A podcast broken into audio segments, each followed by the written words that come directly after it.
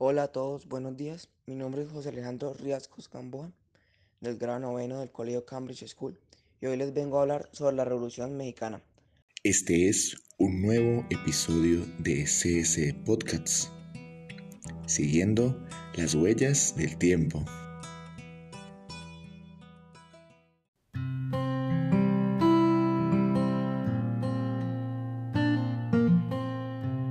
La Revolución Mexicana fue un conflicto armado que se inició en México el 20 de noviembre de 1910. Los antecedentes del conflicto se remontan a la situación de México bajo la dictadura conocida como el Porfiriato. Porfirio Díaz ejerció el poder en el país de manera dictatorial desde 1876 hasta 1911.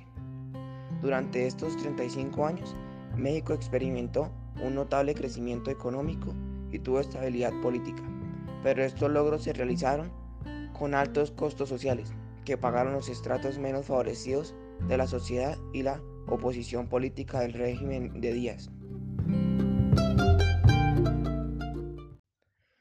Durante la primera década del siglo XX estallaron varias crisis en diversas esferas de la vida nacional que reflejan el crecimiento descontento de algunos sectores con el porfiriato.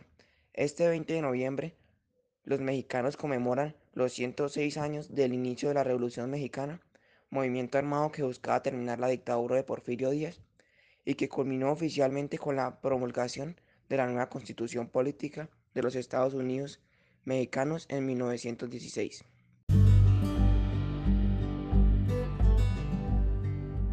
Espero que les haya gustado este episodio. No olviden todos nuestros episodios en CS Podcast Pamplona. Muchas gracias.